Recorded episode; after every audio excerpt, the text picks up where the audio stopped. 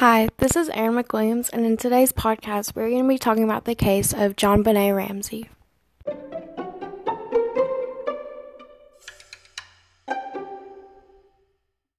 So, this case involves the Ramsey family, which consists of the father, John, the mother, Patsy, um, their daughter, JonBenét, and their son, Burke.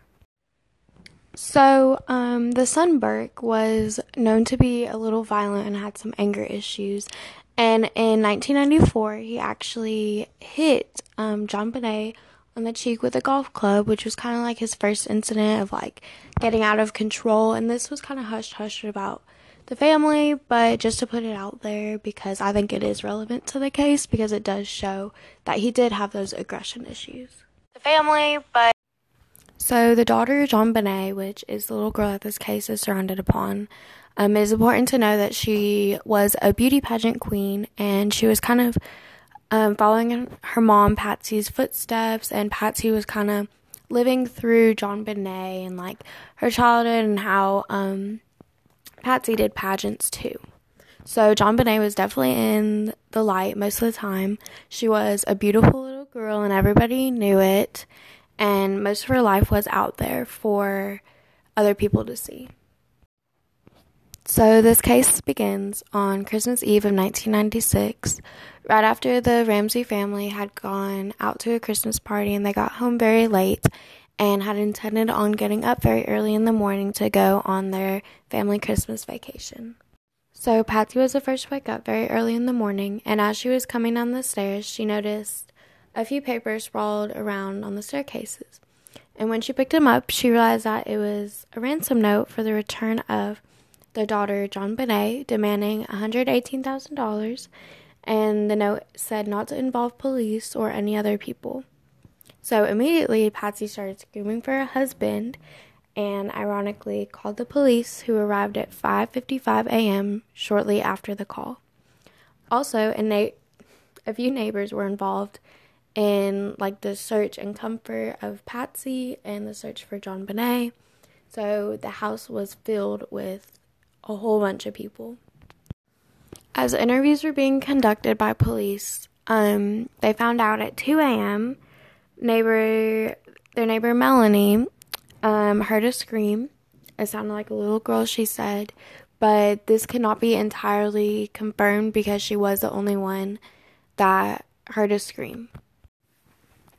So, the first thing that was off about the case was um, the ransom note was very, very long, which is definitely odd for a kidnapping case.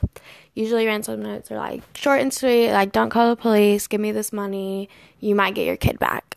Well, this one was a few pages long, and it also consisted of the notepad and pen that were in the house, that were found sitting on the kitchen counter in the house.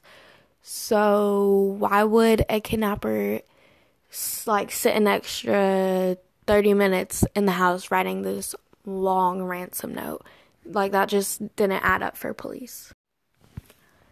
Um, immediately, the handwriting of Burke, John, and Patsy were tested to like see if they matched the handwriting of the note. Burke and John were like they passed the test. Like theirs did not match the handwriting on the note, but Patsy, it could not be confirmed. Her results came back came back inconclusive, which was already a little sketchy.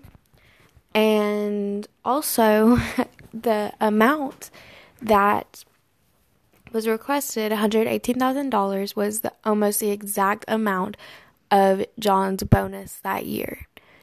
And only a few people, the Ramsey family and basically his boss, knew the exact amount of his bonus. So, right when police got there, they did a horrible, horrible job securing the scene and collecting evidence. Like I had said before, neighbors were just walking around the house like it was no big deal, picking up stuff, moving out, moving stuff. The Ramseys were just kind of just searching for their daughter, and there was no like order or routine on how it should go to secure the scene, which this was a crime scene. And police only like cornered off or contained JonBenét's room. They did not corner off the whole house, which I think should have been or is considered a crime scene, especially if they found the ransom note at the bottom of the stairs. And so John like had already walked through the house and did not see JonBenét or did not see like anything out of place.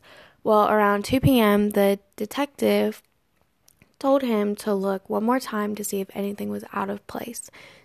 And as she said to like go from the top of the house to the bottom, so like start like upstairs and go downstairs, but instead he started from downstairs and went upstairs, which was the basement. Immediately, right when he walked down the basement, he saw JonBenét's um, body wrapped in a white blanket with her hands tied and duct tape over her mouth. So I think, as any parent would or any loved one would, he immediately grabbed JonBenét and just picked her up and carried her up the stairs, which is understandable on his part, but um he like totally damaged the scene and everything, so like there's just no way to see how she was set up, which I think if he did not pick her up, there could have been a chance like right then and there they could have solved it. But again, like not blaming him because I would do the same if it was my child, and I think par- any parent would. So, and picking her up was a big no-no, especially for the, detec- the detective. Like she got a lot of hate on how she handled this whole scene, which was way out of their comfort zone, a little town in Boulder, Colorado. So, yeah. So tests show that JonBenét was killed through strang- strangulation, and there, while there's no sign of sexual assault, there was blood found in her panties and um, one pubic hair found in her underwear. So, uh, why they did not release that there was any signs of sexual assault, there was evidence going towards it. In the end, there are only two theories on who did this, and that was either a intruder, as the whole family claimed, that someone had come in their house, broken in, and killed their daughter. Or it was someone inside the house, which would make sense because there were no signs of forced entry, like at all. Like there was not even a window open. So it could have been the father, but that is kind of unlikely. It could have been the mom, but the mom looked up to her daughter and was kind of living through her living her childhood like again with the pageants and everything. My guess is that it was the son because he had major anger issues. Like, he just was very messed up in the head because I think all of the light was shown on JonBenét and he was kind of pushed to the side. And maybe he got angry at her and angry at the family and just took it out one night. But there is evidence, well, some like that supports the theory of Burke being the killer because there was pineapple found in JonBenét's stomach. And on sitting on the kitchen counter, there was a bowl of pineapple with Burke's DNA all over it.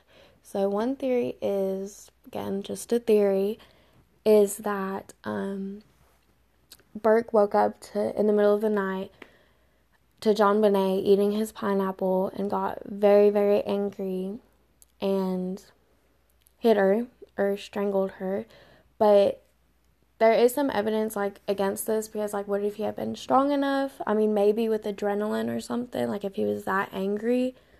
But that doesn't really line up with um, the blood because the whole family was um, did not match the DNA with the blood. So it is kind of a question mark on that. Um, it could have one theory pointing towards her mom, although I don't think it was the mom because, again, she looked up to her, is because um, JonBenét had a really bad bedwetting problem.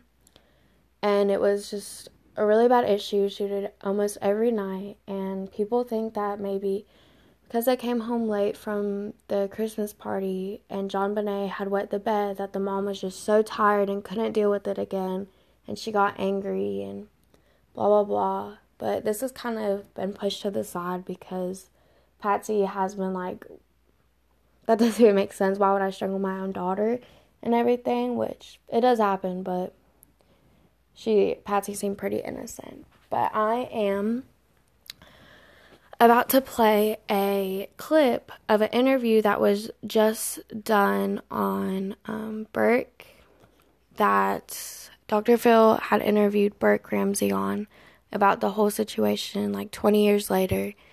And it is very creepy. If y'all could see this, it is terrifying because he has this smirk on his face the whole time, like he's trying not to just bust out laughing. And I get it, like he does. It is probably uncomfortable, like sitting on the stage. Like he's probably nervous, but it's just even his voice, like he's trying to hold back stuff. So. Ramsey captivated the nation put her family under the microscope, with many speculating that her father, mother, brother, or all three were involved in her killing. Tonight, her brother Burke speaks after 20 years of silence about that painful saga and new evidence is brought to light. Here's my Nightline co-anchor, Juju Chang. I remember the casket was small and her eyes were closed. I think one of her eyes was a little bit like droopy or something. I thought that was weird. How did you feel seeing her? A lot of sadness. I don't think I really fully grasped. Just like after this, I won't see her again. Burke Ramsey, now 29, breaking a 20 year silence coming out of the shadows to speak publicly for the first time about his sister John. Ed came and told me JonBenét is in heaven now, and he started crying. Then I started crying. He was just nine when his of murder became America's fixation. Two competing theories lingered for years. Did an intruder break in and kill? Or were the Ramseys themselves somehow responsible? You weren't curious because you already knew. He didn't have to get up and go check because he knew exactly what had happened. I mean, I didn't know if there's some bad guy downstairs. My dad was chasing off with a gun. Everyone looks at the interview of Burke and thinks, why is this young man smiling? I don't see a smile as much as I see an uncomfortable facial expression. But I don't see that as smile, happy smile. I see that as uncomfortable guy. ABC's chief legal analyst Dan Abrams spent years covering the saga.